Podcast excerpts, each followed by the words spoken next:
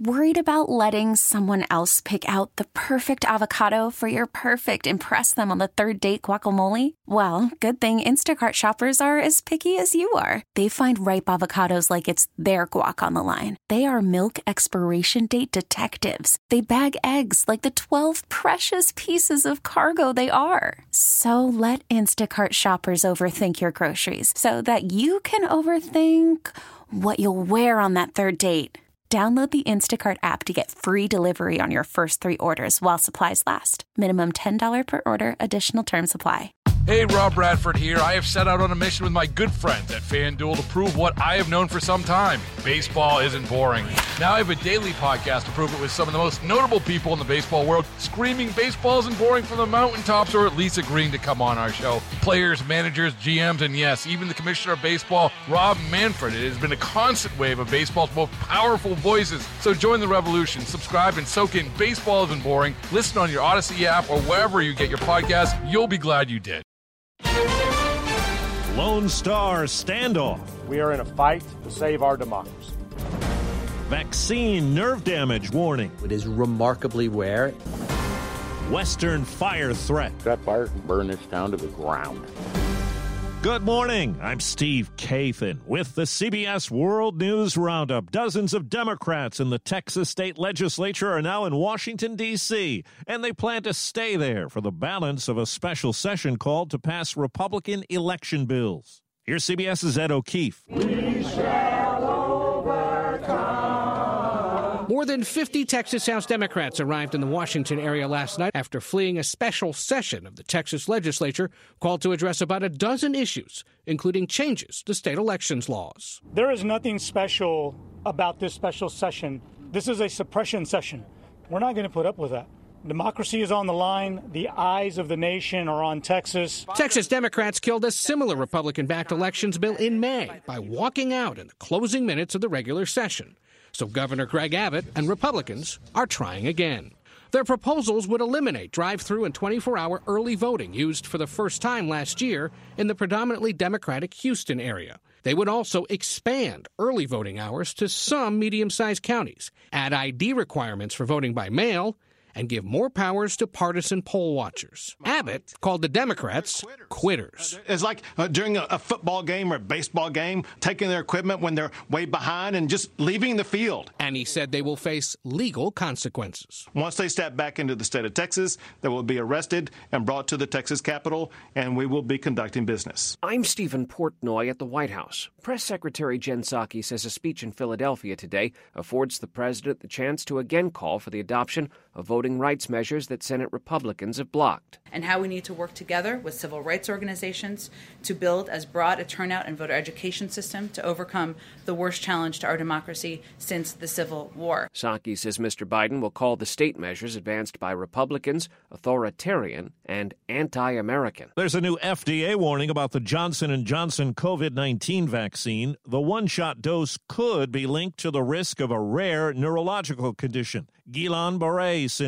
The importance of putting this on the label is in spirit of true transparency so patients and doctors can be aware that if there is muscle weakness, it can be treated early. CBS's Dr. David Agus. There have been 100 reports of this, with most patients needing hospital treatment and one reported death. In Mississippi, the state with the lowest vaccination rate, CBS's Omar Villafranca looks at the Delta state's battle against the Delta variant. 16 year old John Eubanks is supposed to get his first dose of the Pfizer vaccine, but he's a little nervous. What you play? Football and also. Oh, come on now. So Coach T is here to give him a pep talk. It's going to be like a little mosquito bite. After Eubanks rolls up his sleeve, Denise Taylor is the clinic operations manager at the Delta Health Center in Mound Bayou, Mississippi. She coached women's basketball in the WNBA and at Jackson State University. Now she's doing a different kind of recruiting, going out into the community to convince her neighbors to get vaccinated. What is it like for you when somebody you've talked to for 30 to 45 minutes and then you see them come and get a vaccine? It's like winning a game. People are tired of hearing from elected officials, but they'll hear it from a coach. Yes. Enthusiasm for the shot is still low. On this trip, the community bus only brought in two patients. In seven western states, about 50 major fires are burning. Some have already been destructive, forcing people to clear out of their homes. CBS's Lilia Luciano has the latest. Searing heat along with windy, dry conditions fueled the river fire as it burned near Yosemite National Park and raced towards homes. Less than 200 miles north, firefighters running for cover as the Beckwourth Complex fire just north of Lake Tahoe exploded.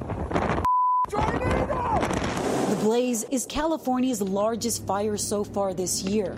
The strong winds continue to whip up the flames, a big concern for Bob Schoenstein. That fire can be on the other side of that mountain and it could put embers down in the middle of this town and burn this town to the ground. Haitian authorities say a 62 year old businessman living in Florida who's now under arrest is one of the key figures in the assassination of President Jovenel Moise. But those close to the suspect tell the Associated Press he thought the plan was to arrest the president, not kill him.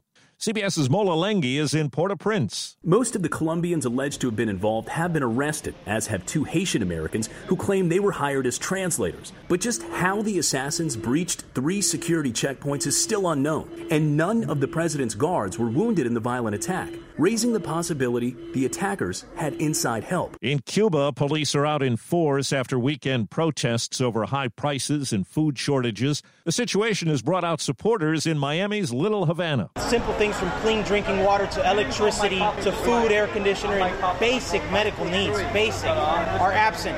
These people don't have what they need. President Biden says the protests in Cuba are a clarion call for freedom. Now to southern Iraq. Where a fire at a hospital has killed more than 60 people and injured more than 100 others. Officials say sparks from bad wiring blew up an oxygen tank. There's where the Trump organization has removed Allen Weisselberg from officer positions at several of its subsidiaries, but he will remain with the company. Weisselberg and the company were indicted earlier this month for allegedly running a tax fraud scheme. Miles of Los Angeles area beaches were closed yesterday by a 17 million gallon spill from a sewage treatment plant. Water tests will determine when they can reopen. In Denver, it was a big night for a big man. As Alonso comes out of the timeout and walks it off. What a finish! Alonso defends his title. New York Mets slugger Pete Alonso wins baseball's home run derby again on ESPN. I'm a power hitter, and for me, I, I think I'm the best power hitter on the planet. Truly a, a dream come true for me. He topped Trey Mancini in the final round, swatting six home runs in the final 30 seconds of his at bat to win by one. Alonso thanked his parents for letting him stay up late to watch the home run derby when he was a kid. They held a boat parade in Tampa for the hockey champs, the Lightning. And the only injury, it seems, was to the Stanley Cup. It was dented and is off to Montreal for repairs. Emmy nominations come out today to honor TV's best. Since I've joined this family, it's not been easy. Netflix The Crown is a top contender in the drama category, along with Hulu's Handmaid's Tale and Netflix hugely popular newbie, Bridgerton. This is what happens. When one is angry. When one burns for someone who does not feel the same. In the comedy category, the Ted Lasso welcome wagon has arrived. Critics pick Apple TV's Ted Lasso as the lock, with a pair of HBO Max originals, The Flight Attendant and Hacks also in the running. Deborah Rodriguez, CBS News. streak of draws. U.S. News and World Report says the best place to live in the U.S. is Boulder, Colorado, because of a high quality of life, good job market, and desirability. The magazine also considered resilience during the pandemic. Raleigh, Durham, North Carolina, moving up to number two. Huntsville, Alabama, Fayetteville, Arkansas, and Austin, Texas in the top five. That's the roundup. I'm Steve Kathan, CBS News. Baseball is in full swing. NBA playoffs are heating up, and your NFL team is gearing up for training camp. Listen to the latest on the teams you love here on the Odyssey app. The biggest sports radio stations in the country, providing unrivaled local coverage of their teams, all in one place. Exclusive interviews with players, coaches, and team executives, streaming live and always available on demand. Stay in the know with your favorite teams right here on the Odyssey app.